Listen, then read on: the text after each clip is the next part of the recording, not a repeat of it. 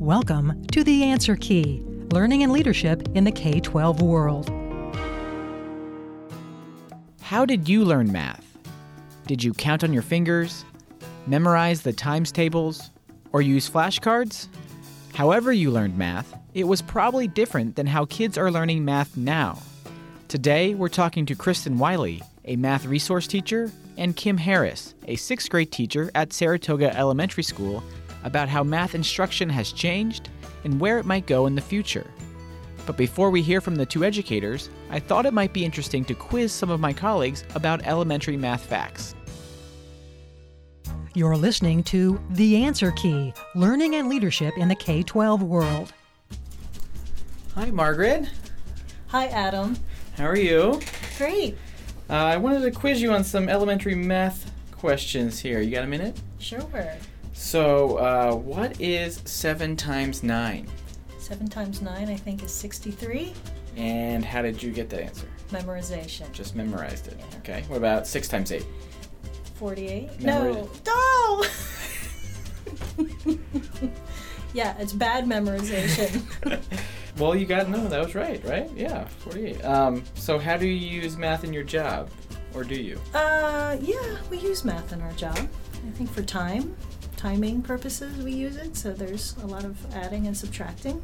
So, yes, we do use math. Okay, I'm really bad at math, so this is going to be interesting. That's okay. Um, so Natalie, what is 8 times 7? 56? And how did you get that? I don't know, it was a memory thing. Just straight memory? yes. What about 6 times 9? Gosh. 6 times 9. 63? Is it? No, it's not. What is it? I told you I was bad at math. I get anxiety. Now I'm all flushy. Oh no, don't, don't be flushy. Um, so the memory is failing you for that one. yes, it is. Absolutely, yes. So, do you use math in your job at all? I do, but I have a calculator for those things. So you use the calculator? Absolutely. Okay, Mish, um, gonna quiz you on some math facts. You ready? Yes. Uh, what is 8 times 7?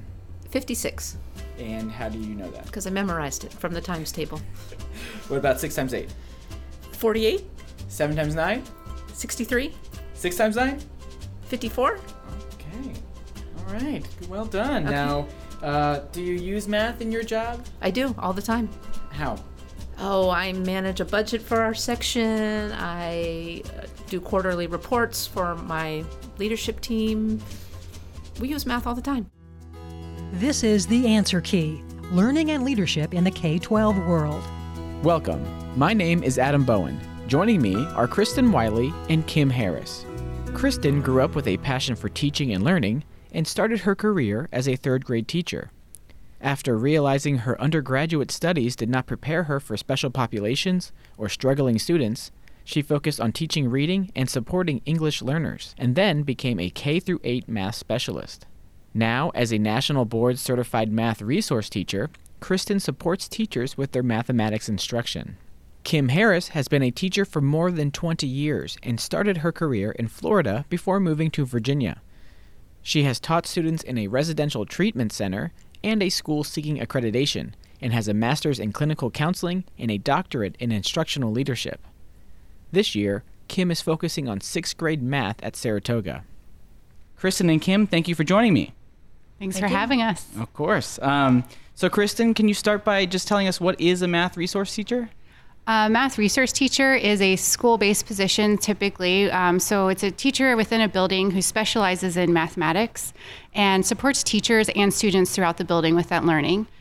In Fairfax County, we also have some s- math resource teachers who are non school based. So they support more than one school and travel to different schools to support teachers, um, administrators, coaches, and students with math learning. Awesome. And Kim, as an elementary school teacher, are you able to focus on a particular subject like math, or do you have to still teach every subject like when I was a kid? Uh, this year in sixth grade, I primarily focus on math. I teach three blocks of math, and then I teach one block of science or social studies. So most of my day is consumed with math. And you you looped this year, right? Tell us what that means. Um, that means that last year I taught fifth grade, and in fifth grade we did teach all subjects to our students, and I moved up with our children into sixth grade. Awesome. Um, So, did you both love math growing up in school? Were you were you strong in math? How did you how did you come to sort of find math as your concentration? I loved math growing up, uh, and for all of the wrong reasons. I realized uh, that I could quickly memorize algorithms and figure out how to solve problems without actually understanding what was happening, and I was okay with not understanding. And it wasn't until I started going into pre calculus that all of that started to fall apart, and math became much more of a struggle. So, as a teacher, it was really interesting to me to work with students who it was a struggle for and that really lit more of a passion for me as an educator to learn more about how should kids be learning math and how do I do this better. I had a similar experience. I loved math as a child. I took every math class that our school offered up to AP Calculus. I went into college um, thinking I was going to be a high school math teacher or a physical therapist. And so I loved it. It came easy. I didn't feel like I was working when I did math do you still use some of those lessons that you learned as kids and, and when you're teaching class today? No, or has it changed so much? No, teaching math today is completely different than how we learned it. When I learned math, it was can you do the procedure? Can you add it? You didn't have to explain why, you didn't have to understand why, you just had to do it. Today, we focus a lot on do you know why? When you subtract, that we have to regroup, or do you know why when we're multiplying? that you have to uh, group it in a certain way. And, and what's the difference from that change? Why why do you think it's better this way? Is there a reason we do it now differently than we did before? It's really to build that foundational understanding for application. In today's world, um, with the 21st century skills that we need for problem solving, it's not just about memorizing an algorithm anymore. We really have to be able to problem solve and apply that and identify situations in which we can use math. So without that foundational understanding for application, it really isn't applying to the needs that we have in the 21st century. And how are we assessing math? Is it still just, you know, you got the right answer? Sometimes. um, and, and that, I think, becomes the hard part because we want to be able to understand that they know the process and still get the right answer. So a lot of times we're asking, can you show us on a number line or can you show us in a different way how you got that answer rather than did you just get the right answer? And what what's the information we're getting? Are students better at math than they were in the past? Are they about the same? Uh, are these new techniques are they changing the way students are, are learning? I think compared to where we were in the 90s, we're seeing um, a shift in students are doing better on some of those national tests um, for mathematics. Um, and I and I don't feel like a lot of what we're doing is very new. You can find videos of um, some of the big math people like Marilyn Burns back in the 80s suggesting we should be teaching this way. It's just with the changes in the standards with Common Core, and in Virginia we have the standards of learning, we're putting more of an emphasis that this is our goal for kids, and that seems to be really driving more of the changes in instruction, which are benefiting um, students for thinking more deeply about math and how it's related to other subjects, not just by itself. Can you go into that a little more? So, are you using math in, in when you're teaching English or science? How does are you trying to combine these this, uh, math and weave it into other subjects? I think that that's the ultimate goal is that you are always using the math, and you think about how we use math in our own lives. We don't we don't just write it all out in the grocery store and try to figure it out. We do estimation. We do you know, is it about 10, is it about 20? And we make numbers easy for ourselves. So it's what we're doing every day now. Um, so I'm a parent of some young kids. I was wondering if what I should do to prepare my kids to be successful in math. I think the biggest thing that you can do is tell your kids that they can be great in math and that you love math too. Um, when you have a when parents tell their kids, "Well, don't worry about it. I was bad at math growing up also." It sets them on that negative mindset and that negative track right away not to do well in math. So the biggest thing that you can do is is be a, a positive role model and an advocate for math with your kids and have fun with it. It's there's so much fun in mathematics. that gets overlooked sometimes, especially when you people think automatically of computation rather than math is about relationships and patterns and having and noticing how things are related. So spending time with your kids, where can we find patterns outside together? When you play games together, notice, oh my gosh, you knew that that was a five on the dice so quickly. How did you see it? Helping them highlight and make those connections and really bring math to life for them with that mindset will set them on a road for the rest of their lives. Kim, what do you want to add? I was just say the only thing I would add to that is take time to learn the math as it's presented today, so that you can not only help them but understand all the relationships that they're being asked to, instead of just saying, "I don't know how to do that." Yeah, or that's not how we how I did it. Yeah, yeah. Well, speaking of that, you know, growing up for me, it was a lot about memorization. We've mentioned memorization a little bit, so I'm thinking about timetables. Are th- are those no longer the best way to do it? I always think that's an interesting question because I remember going to the store once and buying something that was $1.75 and I gave the lady $2 and she was sitting there and she's putting it into the calculator and I'm like, it's 25 cents. It's 25 cents. And she's like, hold on, hold on. And so there was a part of me that was like, okay, a little bit of memorization is not bad, but I don't think that that is the ultimate goal of math. The ultimate goal of math is to be able to solve problems. And when we can solve problems, we can find different ways to do that. And it takes away some of that memorization parts.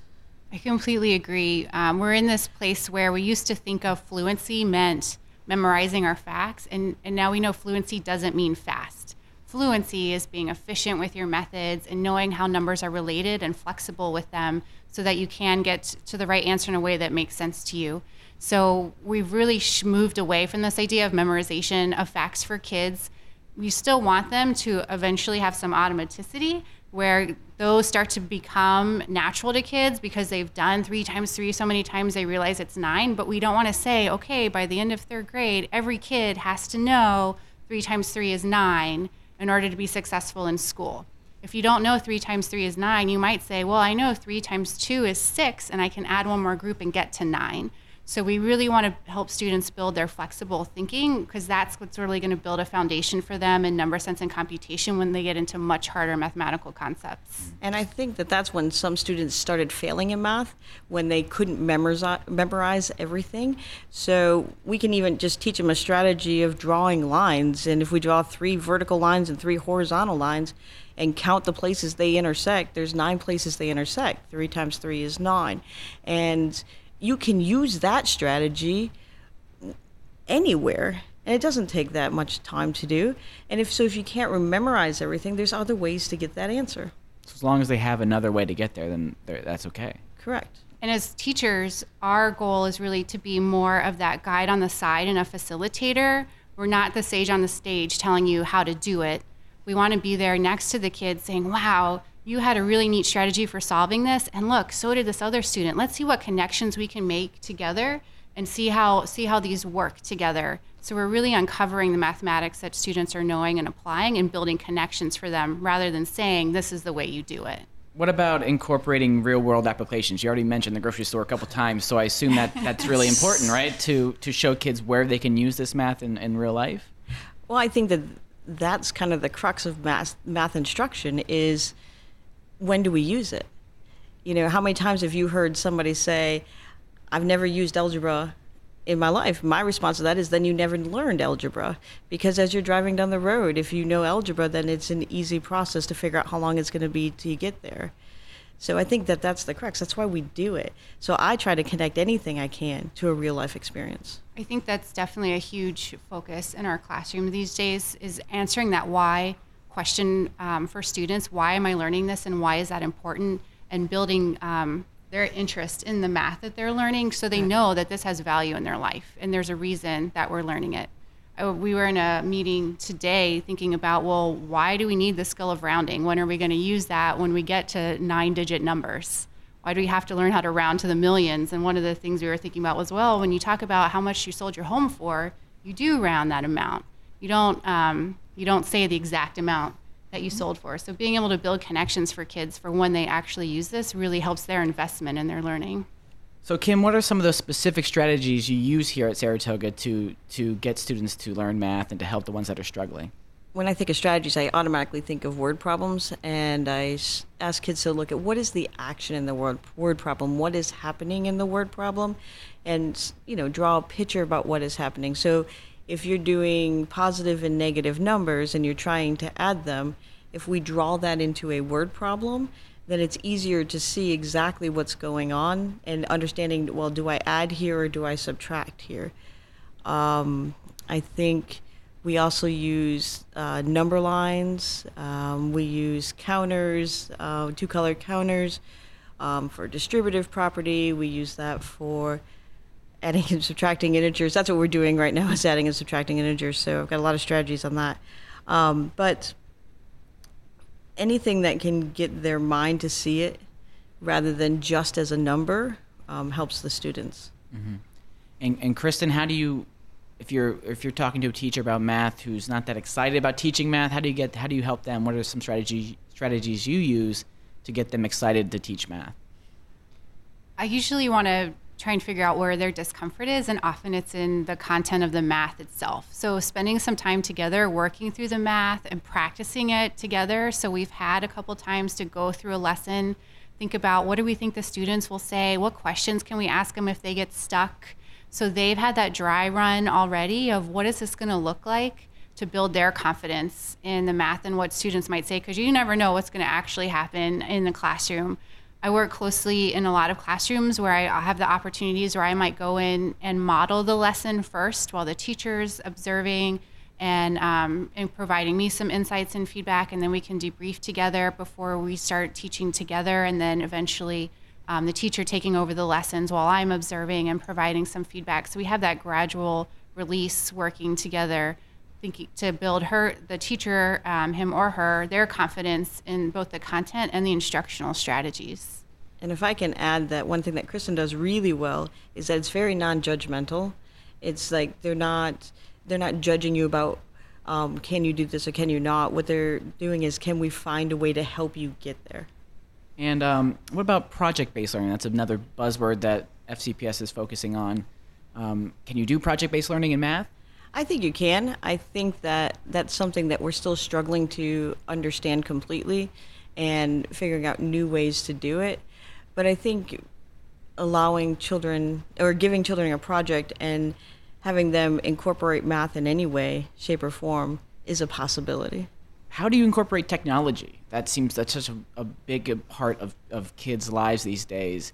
Um, and I, I'm, I'm trying to think about how, obviously, you have a smartphone, you got a calculator on there, but what other ways are you using technology to teach kids math? It was great with google classroom yeah, we use Google Classroom um, and sometimes do a flipped instruction where there's a video that has the instruction on it, and then my job is to go around and kind of help people um, after they've watched the video to see if we understand the math and how it's worked. Um, when we talk with geometry, uh, sometimes we use Google Maps and we look for shapes and objects um, in the map itself. Uh, we we use it as like quiz shows sometimes, um, and then there are some individual learning programs that the student that um, tailor a little bit more to each student directly that we can put them on that too. So what what makes a good math teacher? What are those those attributes, those those skills that make a good math teacher?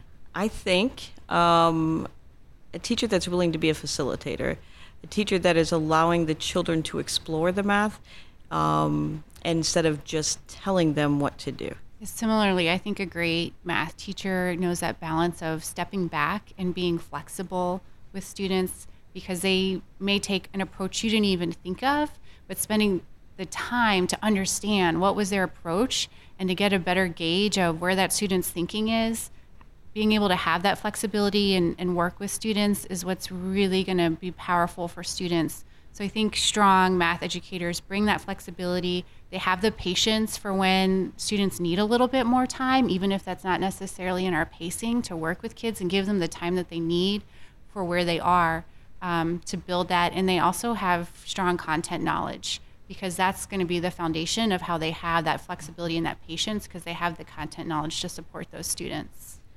And I think you have to be energetic and willing to build children up. You have to be willing to take the bad days along with the days where um, the light bulbs are going off left and right. And I think you have to be reflective. You know, if I teach a lesson and the next day none of my students know what we did, then I probably did something wrong. So I have to be able to be okay, I didn't do the best yesterday. How can I make that up today? What else can I do differently? What other strategy can I find so that the students can succeed?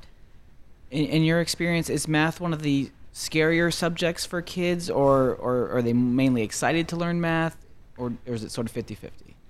I think that depends on the teacher's attitude. When the students come in, and if you're trying to scare them and just like you're going to do math the way I learned math and you're, you get militant about it, it becomes extremely scary.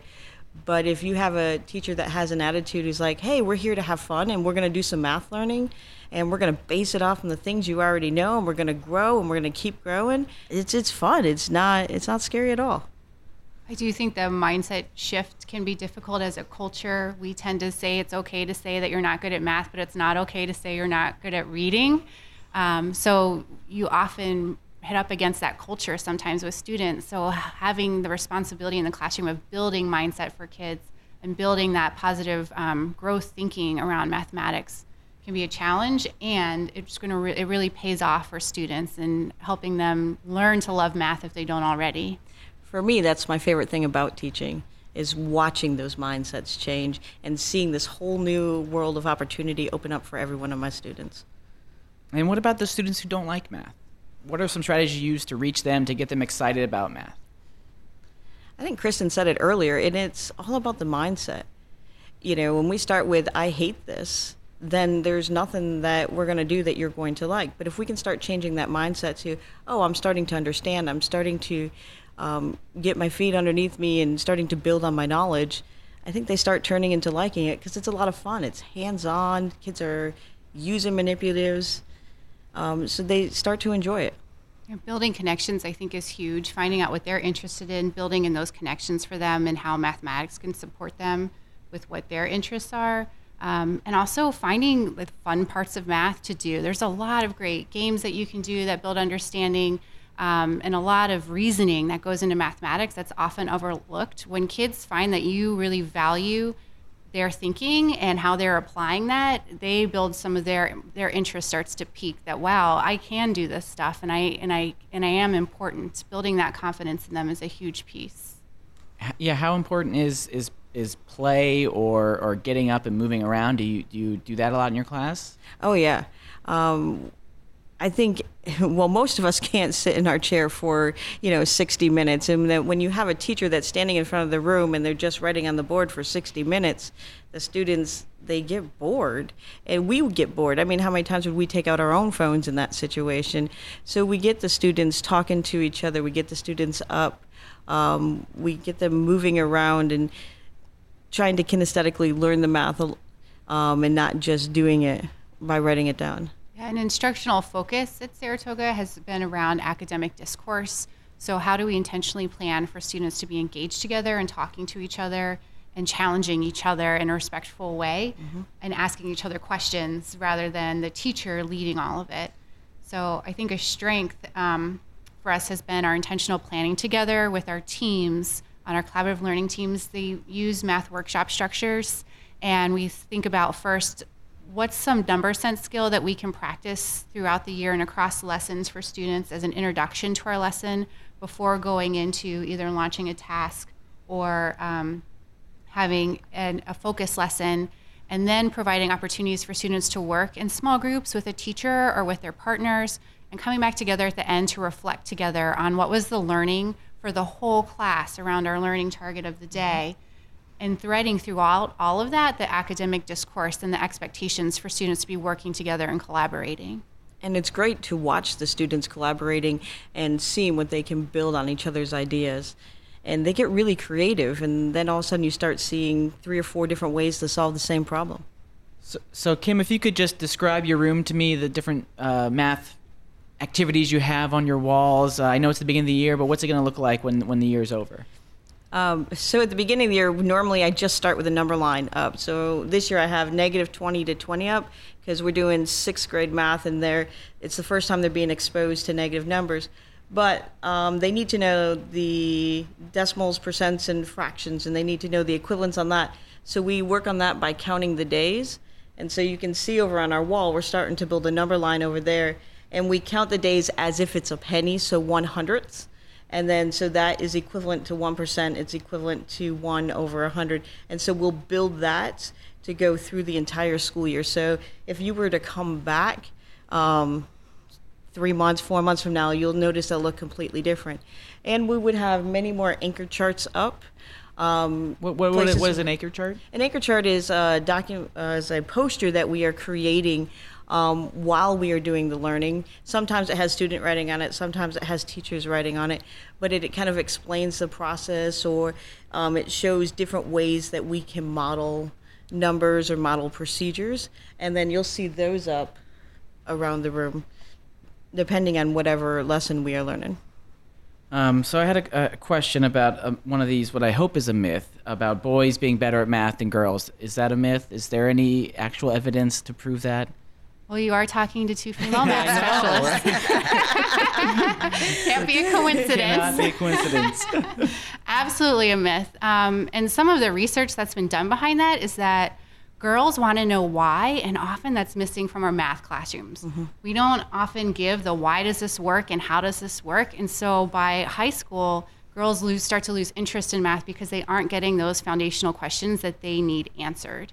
The boys are willing to keep going, it seems like, without having that answered. So, with this change of instruction that we've been talking about, this shift to really making sure that kids understand what they're learning, connecting it to the real world for why it's important, and highlighting how things work is really helping support both boys and girls in our math classrooms. How yeah? How have you, how's it been in your class, Kim? Um, I have females that do very well and males that do very well, and I have the opposite also. So I think it's giving them a new opportunity, understanding that there's a lot of things that they can do, and there's a lot of um, employment opportunities in the future that use different kinds of math. And then working to their strengths. If we start with something that they're good at and we build on that strength, then they seem to excel more and more. And then once you start building a little bit of confidence, that mindset starts to change and they start going, I am good at this and I can do this. And then they're off from there. There's no stopping them. That's great. Good to hear. I have a daughter, so I'm happy to hear that. Um, so we've talked about how math has changed and how how we're teaching it today, but how do you think it's going to change in the future? What's what does where's math headed? I don't know. Um, that, that's a hard question because I think we prepare students for jobs we can't even imagine. So, what will the math look like in those jobs? I don't know what the math will look like, but I, what I do know is that they're going to have to be creative. They're going to have to find different ways to solve problems. That they're going to be have to communicate mathematically as if math has its own language. So they have to be able to communicate that with other people. And I think if we are looking through that lens, then we're preparing them for the future. I'm optimistic that we'll see more collaboration in math instruction and more technology integration with sharing ideas and making connections and communicating about math and in more platforms than just paper pencil, which I think you still see in a lot of classrooms. We've talked about how everyone has a, a calculator in their pocket now. So, what happens when these students graduate? How do they? How do they? How are they using math? Can't they just Google the answer? What What do you do? Tell them this to get them to believe that they're going to use this. It's going to be helpful. I, I think that's a difficult question um, because you know with Siri and Google, you can ask it almost anything and it does give you an answer. So it poses a whole bunch of problems uh, for educations, but it also gives us a lot of opportunities. I think when we connect to real world situations, starting in the elementary school and continue to build that, I think that students are like, I don't need to do that. I, I know how to do it. We let students use a calculator a lot in class, and you get a calculator a lot when you take assessments. The calculator doesn't have the answers. You still have to know the path to get to the answer. So that's not um, that's not always going to be the piece that can really help you. We have to build in students the problem solving and the reasoning skills that they need to know what's the path to go down, and then how can this tool help me get there, rather than I have this tool so I don't need to know the path. And so, what are some job opportunities out there for students who do love math? Where, what can they expect to do when they graduate? I know some of these jobs we still don't know yet, but just currently, right now, say a graduating senior or a graduating senior from um, college is looking to get into a math job. What would that be? Anywhere from accounting to engineering to, um, goodness, I can't think of any job that really doesn't use math at some level. Um, because when you think of math as solving problems, most of our jobs we have to do that in some way or another, and math is one tool to get us there. Similarly, I was having a hard time thinking of a job where you don't need math. Even um, if you're an entrepreneur, you need to know how do you manage your profit margins and um, and what are you going to spend on supplies and um, project managers. They have all these pieces with salaries and supporting, um, building all those pieces together. It's hard to think of a job where you don't need math anymore. So, so why why is math important? We've we talked a lot about math. What's this is the big question. Why is it important? Why should kids still be learning it? And I, I don't we've- have a quick response to that. Um, I think that math is going to bring some new waves to the future.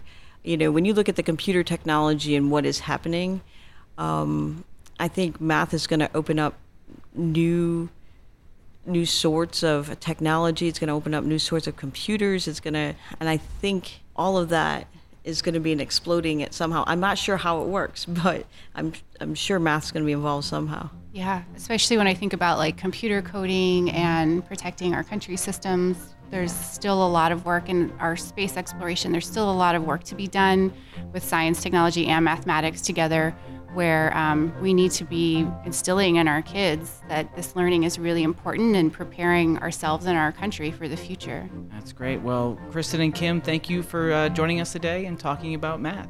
Thank you. Glad to be here. This interview is produced by the Department of Information Technology, Fairfax County Public Schools.